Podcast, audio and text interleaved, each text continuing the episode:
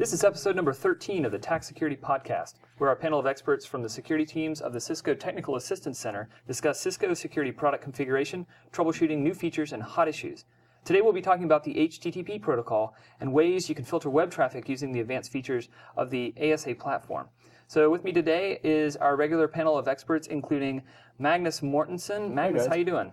I'm doing pretty good. I'm pretty excited. I think uh, hopefully within the next coming month or so, I'll be closing on my house, and that'll be another milestone behind me. So And your stress level will be reduced. yeah, that is. I, I'd like to get that monkey off my back. Okay, well, we'll see if you sound different next episode. David White Jr. from the escalation team in RTP is joining us. Uh, how you doing, David? Good, Jay. Thanks. Are you doing anything fun this summer? Oh, fun. I don't know. Uh, leaving tomorrow to go to Wilmington for a wedding that my wife and son are in. Been in quite a lot of number of weddings recently. That's what happens when your wife's got a lot of friends that are at that marrying age. So I'm hoping this will be one of the last ones because I'm a little weddinged out now. Uh, Wilmington's a really nice place. I like it a lot. Yeah. They mentioned she's in the wedding. She's not the bride, right? Uh, not, uh, not that I'm aware of. All right, just double checking. Okay, and joining us from Richardson, Texas, thanks to the power of the human network, is Blaine Dreyer. Blaine, what have you been up to recently? Hey Jay, um, I might actually close on my house, but uh, in the reverse direction. I, I think I've sold the one in RTP, so that'll be really cool to get that off my plate. Man, closings just have a tendency to get people's monkeys off their backs, don't they? I think they take too long. I'd rather do it in cash. That'd be a lot faster. And, and, and unmarked bills in a briefcase by a, a trash bin somewhere. yeah, with no ink packs. Yeah. All right, well, today we're going to talk about the HTTP protocol and uh, how it can be filtered by the ASA. And we wanted to talk about this because a lot of people buy ASAs uh, specifically for filtering, and they use, we see a lot of customers doing the content filtering features of the ASA for the uh, HTTP protocol. Um, also, attacks using HTTP are becoming more prevalent. We talked about more technologies using HTTP, such as uh, a couple episodes ago, we talked about the AnyConnect client, and that's a VPN client Cisco is offering that makes its connection to the head end over HTTPS, right? It's over TCP port 443. So as we see more and more of these you know, communications technologies using HTTP, we thought it'd be important to do an episode on the ASA and what features and solutions it can offer for filtering the HTTP protocol. We're going to talk about the protocol, the HTTP protocol itself, and do a breakdown of a specific TCP connection. And we're going to talk about some of the fields and the way the connection gets built and the data is transferred and the way the connection is torn down. And we wanted you to be able to follow along with that. So, uh, Blaine, tell us what you uh, what you posted to the Cisco support forums. So I did a quick uh, Google capture and I screenshotted that, and then I also took the PCAP and I posted it to the Cisco support forums. And I kind of ran down the uh, GET request in that HTTP as well as the response data that comes back. And I talked a little bit about each one of the fields that are in that, um, and that'll lead to what we can match on with the ASA. Okay, so you said a Google capture. So you, from your website, from, from your client within Cisco, you visited the Google website, just google.com, right? And then you captured all that data. And how did you do that? I opened up Wireshark and just started a capture um, on the particular IP that I was visiting when I resolved Google.com. So I did a, um, a capture filter on that particular IP and then captured all the traffic bidirectionally. Okay, so if our listeners want to follow along, um, or if they're in the car when they get into the office or, or, get home, they can go to the show notes for today's episode and follow the link to get that packet capture and download it, view it in Wireshark, your favorite sniffer, sniffer analysis program, and then follow along with what we're talking about. So we've got the capture up in front of us here in the studio. So Magnus, talk about what happens when the browser, a user's browser, you know, you type into the URL field www.google.com and hit enter. Tell us about this packet capture that we're looking at here and, and what these different fields mean. Well, the the first thing that happens, you know, and it's not here in this capture, but it's you know a DNS request. Obviously, we need to first resolve what Google is out on the internet using a DNS request, looking for what is known as an A record for Google. Once we get that, we establish a TCP connection to Google's web server. Uh, in the packet capture that you are all probably looking at, the first few packets, you'll see that it's a SYN, SYN-ACK, ACK. Very simple, very common TCP uh, connection Okay, opening. so we just got the TCP connection here. We don't have the DNS lookup for Correct. Google. Okay. So, you know, just starting off, it's a three way handshake. The TCP connection comes up. And once we get past the uh, handshake, we're at the point of actually making the request. And if you've got this open in Wireshark, you'll see there's a uh, GET request, and Wireshark will decode it to show some of the details. If you look down under the decoded section uh, as to what it's doing within the Hypertext Transfer Protocol or the HTTP section, you can see a couple of key things. Um, when people talk about URLs, a URL is really built up of two pieces of information. A host name, in this case, you'll see there's a field in this HTTP request called host, and that's for www.google.com. And then also something called a URI, which is essentially what you're looking for on www.google.com. So when you put in your browser, you know, www.google.com, what you're saying is, I want to get slash, which is basically just the root, the first thing that's there. I want to get slash from the host, www.google.com. And you'll notice within that packet capture, those sections are marked as the URI, which is part of the request, and then also down as the uh, host field. So those are the first two that are common in basically every HTTP request you're going to make. Okay, and there's some other stuff here. I should mention we're looking at packet number four in the Yes. packet capture. So And, and I'll also make a, a note here because this is common confusion that people that Wireshark or your sniffer program is translating these fields and putting names as to what it thinks those fields are. And for you know something like HTTP, it's it's standardized and we know which bytes or which bits in that um, packet header are for the host field or for the URI. But that actual text, the the host field and URI, that the, the field name in that text doesn't exist in the payload. So if you look at that bottom pane, you won't see it in there. It's Wireshark's interpretation of the protocol, mapping it to those predefined fields. But it, it kind of plays into some other captures that you look at where, you know, Wireshark may treat some piece of data as a field when it really isn't in the payload because it's misinterpreted what it is. So again, um, it's just just uh, the interpretation of what those fields are. The human readable version. Yes, the human readable version. So again, uh, the, you know, you got those two main pieces, the URI and the host field. Uh, the other one that you'll notice is a request method. Now, the request method, when your browser makes it, is going to vary. Usually it's either a get or a post. Get meaning, you know, I want to request a certain amount of data, and it says basically, I want to have, send me whatever is at this URI, whatever's at this uh, resource indicator. The other option is post, which is I'm providing some information. I'm sending data up to the web server. So it's, it's a give and take. So you've got that along with another one that you're going to see that um, is usually pretty important is the user agent field. Uh, in the capture that we have here, it's showing up as Mozilla because I believe this was taken with uh, with Firefox browser, right, Blaine? Yep. Yep. So most browsers have their own unique user agent string. It's their identification that says, you know, hey, this is who I am. Uh, send me this data. This is, you know, what I support basically. And depending on the web server's configuration or what website you're going to, you may get different material back from them. If you go there with, you know, a Mozilla browser, you may get a different page than if you go there with uh, like an iPhone browser because they can detect the difference and serve up different content based upon it. Uh, another one that you'll see here in this capture, which is also pretty important, is going to be stuff like uh, the accept encoding, which basically says this is the kind of information I can understand when you send it back to me. In our capture here, we have two specific ones listed under the accept encoding field.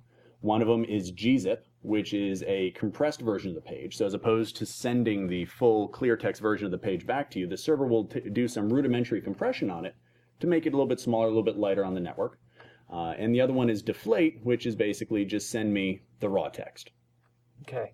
And then, so we see that uh, there's an exchange of data at that point, um, and it looks like the server at 66.249.92.104 is sending uh, data to the client at 10.1.1.3. And then looking at packet number 13, we can see that at that point, uh, Wireshark has interpreted that it's got the reassembled TCP segment. So the server sent 5,248 bytes of data to the client, and at this point, Wireshark knows that it's received all of that HTTP data that was uh, contained in packets 6, 7, 9, 10, 12, and 13. And then um, looking at the at the very bottom, it shows me the reassembled TCP, and I can see that there's 5,248 bytes of data, but it doesn't really look like much. Um, because of course this is actually being encoded in gzip. So it's actually sending the compressed version on the wire, and then Wireshark's actually smart enough to then uncompress that automatically and show me the compressed, show me the uncompressed data. And it looks like there's 11, about 11k of data that was sent by the server uh, once it's uncompressed, and I can actually see HTML in that. So you can see, I mean, we shaved off about 50% or more of the payload by doing gzip. And yeah, that does make it lighter on the network, but when you're just looking at packets in the raw, it's going to turn it into, you know, soup because it's all going to be compressed. It's not going to be clear text. But what you'll see here as well in this packet, this is packet number 13 in the capture that we're looking at, you'll see that there's some information here about what was returned from the web server in the way of responses. Um, you know, HTTP is a very uh, straightforward protocol. It will have de- definitive response codes. In this case, it's listing response code 200, which is basically like saying everything's a-okay. Here is your data. Everything is complete.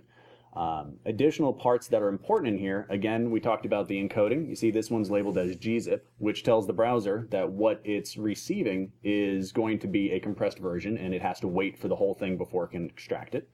Uh, the other ones that are going to be important here is the content length field, which is the web server's way of send saying, I'm going to send you X amount of data from here on. As soon as you receive that, that should be the complete file. Okay, and that's how Wireshark knows that it can reassemble the TCP data sent in these different unique IP packets and sec- and coalesce them together into mm-hmm. this HTTP message.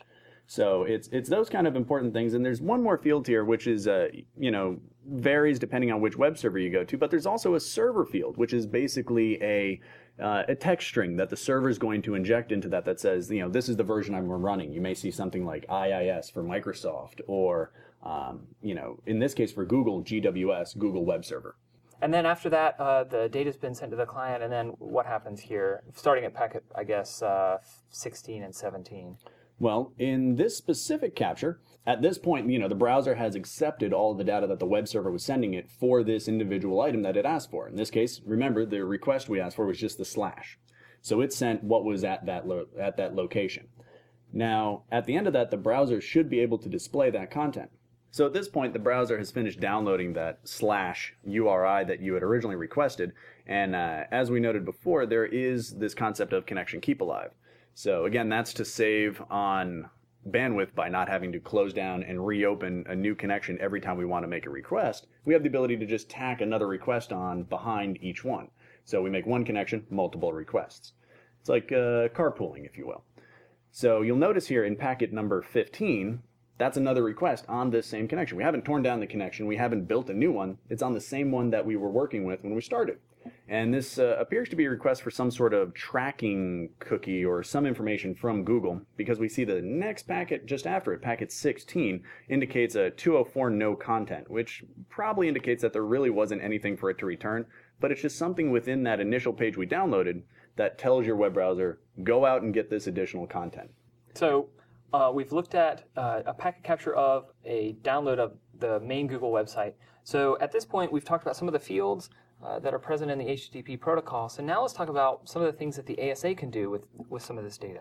So one of the features here that you know we, we probably mentioned a little earlier was this uh, inspect HTTP. Now, if you just apply inspect HTTP as is, no additional policy map, uh, inspection policy maps, or anything customized, it really only buys you one additional feature, and that's URL logging. So you will get a syslog that indicates when somebody goes to any specific web page. It'll tell you the user's IP address as well as what URL they went to which can be useful if you need to log those kind of things. And, and we should have mentioned too that that's off by default in a default config, yeah. so you won't get that. It's something you have to turn on yourself. Yeah.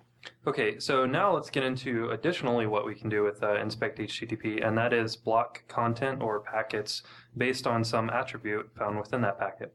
So it's a very familiar process with the modular policy framework. Uh, just like any other traffic that we want to inspect, we define our traffic and then we take some action on that traffic. So it's a little bit different when you're matching HTTP because you get to start working with regular expressions. Okay, so we use the uh, same process that we normally use for matching traffic, and there's one difference, and uh, that is to define a regular expression with the regex command. Once you do that, you can place that regex inside of a class map, and you've now defined the traffic that you want to work with you can match with regex on attributes like um, the host field that Magnus was talking about earlier, the URI or pieces of the URI, and even content type. So you'll see a lot of text, HTML content for uh, simple web pages, and even Flash video for sites like YouTube or Break.com. So you've got your traffic, you've matched it with a particular regex, and you place that inside of a class map. Now you want to take action on it. So in order to do that, you reference that class map within inside of a policy map, and you can do actions like drop a connection, or just simply log the fact that that content was seen, or even chase the connection with the TCP reset. And the last step is to actually tie that policy map to an interface, and you do that with the standard service-policy command. So this allows you to actually block a website or even a particular section of a website. So you could have, uh, let's say, a private section on Google. Let's say it's google.com slash private. And you can actually block that particular section while allowing people to get to standard google.com. So we're going to, we get a lot of questions about, uh, you know, people, uh, NOC engineers at work wanting to block particular websites to keep people from visiting like facebook.com or break.com or uh, maybe flashgames.com or something like that. So we built out a, a, very basic example of how to use this concept uh, with Facebook, and we'll place that entire config. It's only maybe like 15 lines. We'll place that in the show notes for you to look at. And I think, uh, you know, in that example, um, and, and, what Blaine talked about, we're matching the uh, header request method, um, and we're matching for the host field. Um, and, and again, that matches a regex. And, you know, regexes, they can be very simple, or you can make them really complex. And so one other key feature that the ASA has is when you're building these regexes, you can actually test them. There's a built-in regex tester on the ASA. So to, to do that, use the command test regex, and uh, you put in the text that you want to try to match against, followed by the regex pattern that you're building.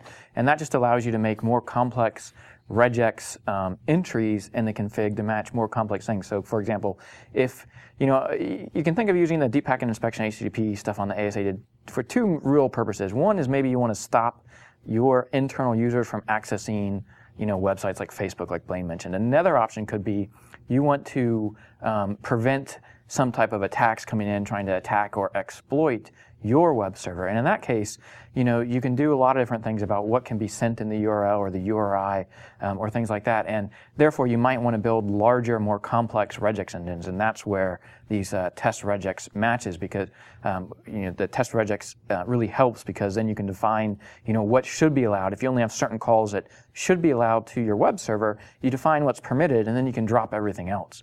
Um, and so, so that comes in handy there. I think that's a good example of, say, like a, a zero-day exploit comes out against you know, say the Apache web server or something, and you know that your IT staff is running the Apache web server, but you can't patch the web server for another like you know 12 hours. Well, you could go into the ASA and find, you know, define exactly with the regex and maybe the URI, the explicit um, URL that the exploit uses to uh, exploit the server and then block that immediately on the ASA so that you, know, you give your server guys time to patch the server and you're not vulnerable during that time. Right. I mean, uh, an older vulnerability, you know, like the SVC host file, right, or um, you know, or the um, the like one passwords of the, file. Yeah, passwords yeah. file, right? So you can actually, you know, put that as a regex and match it. And if anywhere you see it, you just drop and reset that connection. Now, one thing I will say is that we have um, both. We talked about uh, earlier. Magnus talked about the URI field, mm-hmm. um, and it's you know generally was following the host field, but on the ASA we break it up as the URI and the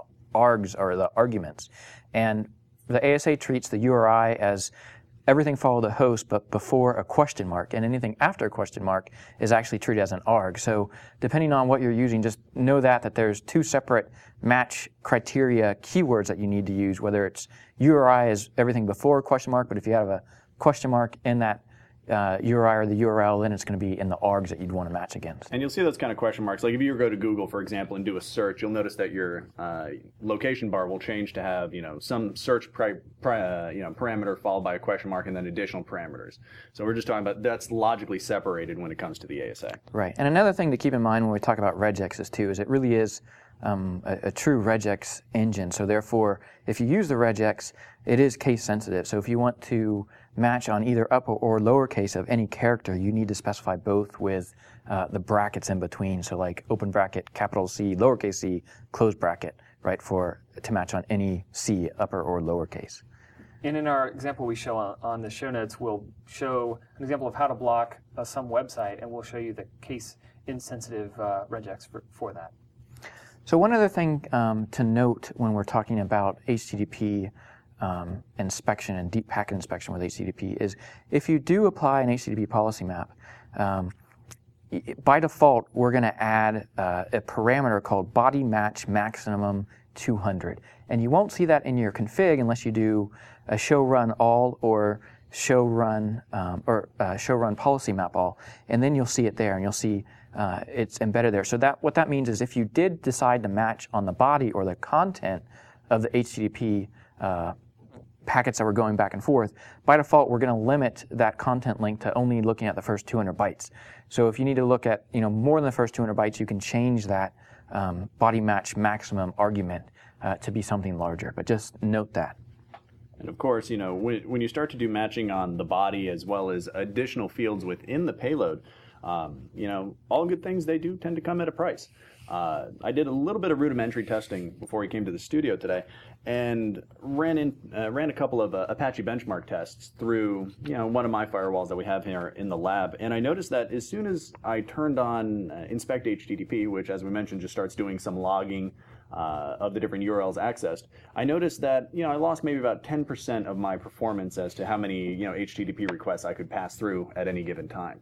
Uh, once I cranked that up and started doing more things like regex matching within the body, as well as some other things like changing the server variables, I noticed that that dropped down maybe another 40 plus percent. So it is one of those things you want to, you know, look at roughly what your CPU looks like before you start implementing these kind of policies. Depending on how much HTTP traffic you have in your network, it may, you know, spike the CPU a little bit because it does have to go through. And the more in the body you match, the longer it takes for it to process every connection. Right. So. I think that's another key thing is, you know, I mentioned before that, you know, with the deep packet inspection of HTTP, generally it's two categories, right? One is you want to limit or prohibit where your users can go, right? So typically outbound access, or you want to use it to protect your internal web servers, right, or inbound. And because there's two different use cases, I, I would highly recommend that um, depending on what your use case is, you apply the inspection in your, your class map with your matching your ACL. Um, you apply that uh, to the traffic you really want to inspect. So, for example, if you want to protect your web servers, then you don't want to look at all the packets from your users outbound to the different websites they go to to do deep packet inspection on something like what different uh, methods, um, you know, request methods are allowed, right? Whether you can do a GET or a POST or a delete or connect, right? So, therefore, apply it, um, you know, to the appropriate interface with the appropriate class map so that you're not doing all this deep packet inspection on all the user requests going out. Um, and so we, we, you know, just briefly touched upon um, some of the different fields that you can uh, match on, but we do have a, a, wealth of fields on the ASA that you can match in, you know, in the header um, or in the response or in the type of um, supported. So, you know, go ahead and look at that. One other thing I'll make a note of is most of the things we do a match on, but there is some parameters that you can actually alter. And an example of that would be to use um, the the server response. You know what type of server this is. So Blaine and Magnus talked about before. When we look at the captures, we can see that uh, Google had their own uh, Google Web Server or uh, GWS um, was their response to the server they were using. For IIS, it's going to report IIS. Now, a lot of um, you know, like the script kiddie packages or the vulnerability packages that they have, they go out and they first try to do reconnaissance and determine what type of server it is so they can launch the appropriate attack. Well, on the ASA, you can actually spoof what um, your server, uh, what OS your server is running. And so under the parameter map, the command is spoof server, and then you put in whatever string you want in quotes. So again, it's kind of security by obscurity, but it does provide some level of protection that you know they don't know specifically what types of attacks they can launch against your server. So this alters the HTTP payload for that server field yeah. coming through the ASA from your servers back out towards your users yep. on the internet. And you put something in there, and you know it's there are no known vulnerabilities for Dave's favorite web server version 2.0. it's that simple. Well, we've talked. So that um, that wraps up what we're going to talk about with the inspect HTTP feature that's present on the ASA. But the ASA does uh, interact and support um, a lot of inter, you know interactions with third-party devices, um, external to the box uh, devices that do some you know different types of filtering. So Blaine, tell us about URL filtering and what we can do with an external server for URL filtering.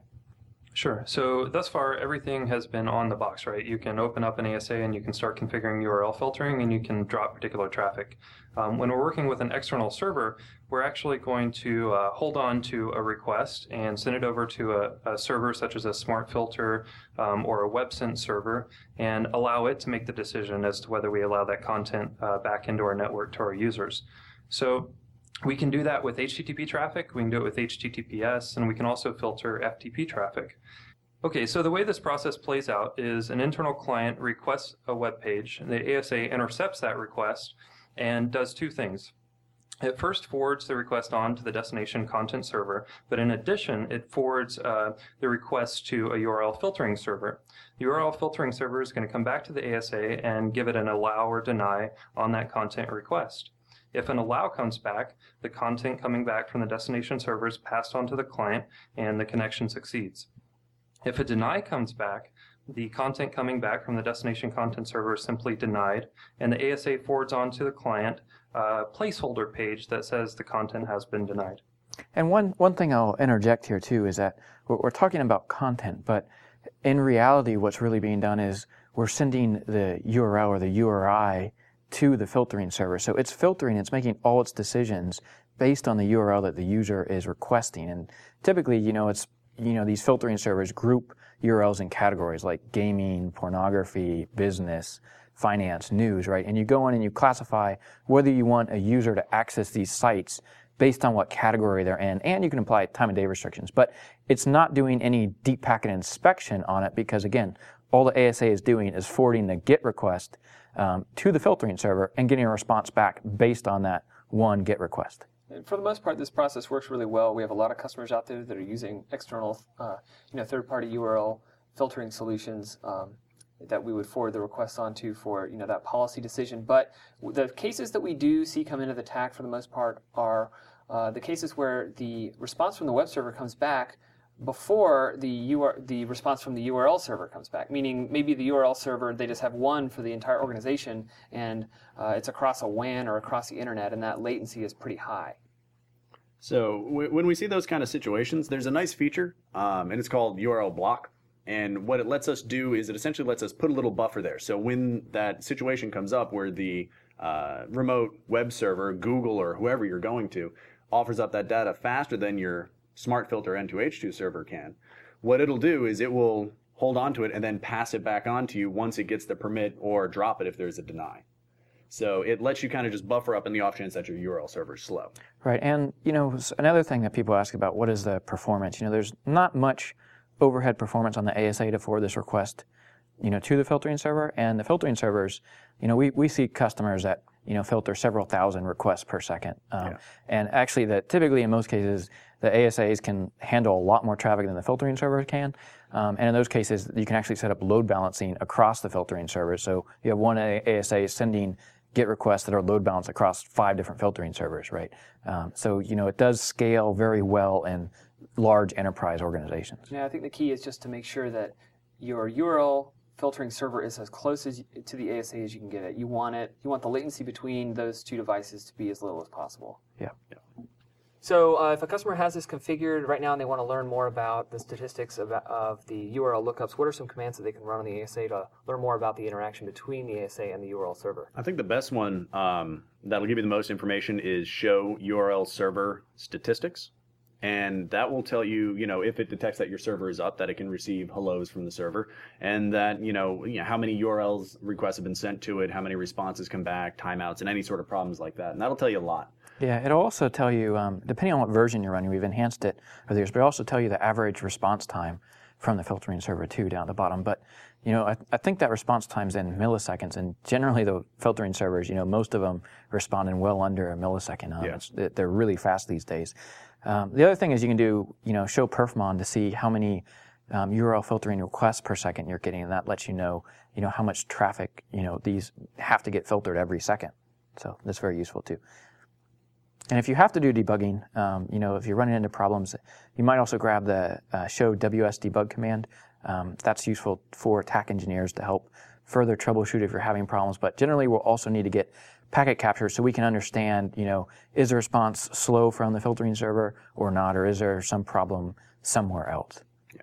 Starting in ASA version 7.2.1, we support the WCCP protocol for redirection. So WCCP stands for Web Cache Communications Protocol. And what this does is it allows the ASA, if it receives traffic inbound on an interface, and you can specify what type of traffic you want to redirect, it then, say for HTTP traffic, for example, it would take that packet it would wrap it up in a GRE header and it would forward that packet back out the inside interface towards a content filtering device. So, for example, the IronPort S series appliance can do this. And at that point, the IronPort S series appliance would receive that packet, it would strip off the GRE header, and it would have the full uh, HTTP packet to do any sort of processing on, like deep packet inspection, uh, content filtering, that sort of thing.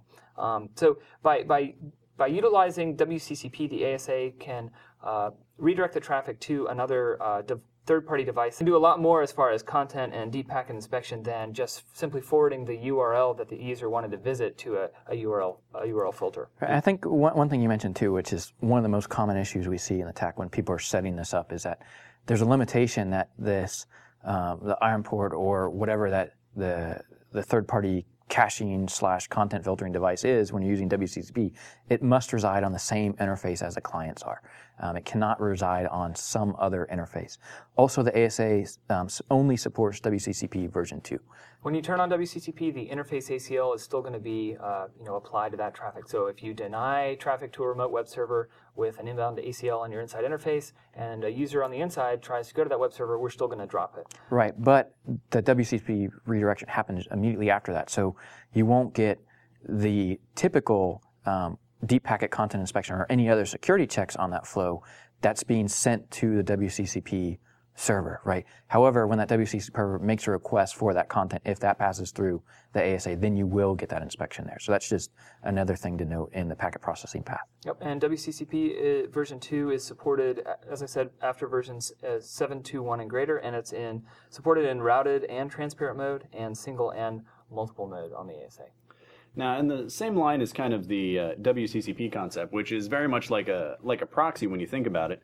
Uh, we have another filtering function called the CSC module, and this is an installable module that can go in the 5510, 5520, and 5540 series, if I'm not mistaken. And it gives you a, a whole host of different functions, you know, uh, different protocols and scanning. But the one we're most interested about here is HTTP uh, filtering. And uh, similar to what you can do with like a URL filtering server that Blaine talked about, um, or even with the WCCP redirection that uh, Jay talked about, it'll do things like URL filtering based on keywords, uh, content filtering, um, antivirus filtering, and category filtering, like Dave mentioned, stuff like adult, uh, you know, gambling or sports-related websites, anything you want to block, it can do it basically, and it has its you know nice features to it. It's definitely something that um, you know, uh, we see a lot of customers using, and you know, gives you that kind of flexibility to do really deep packet inspection because it sees the whole flow, the downloaded content, the uploaded content, everything, um, without having to tax the ASA itself. Right, and it's actually proxying for those flows, and you know, in addition, it can do antivirus, anti-malware yeah. type checks too. So I, I think you know a lot of customers have a question is, you know, well, there's all these different options. Which do I use, right? And a lot of it comes down to performance and scalability as well as feature and functionality, right? Yeah.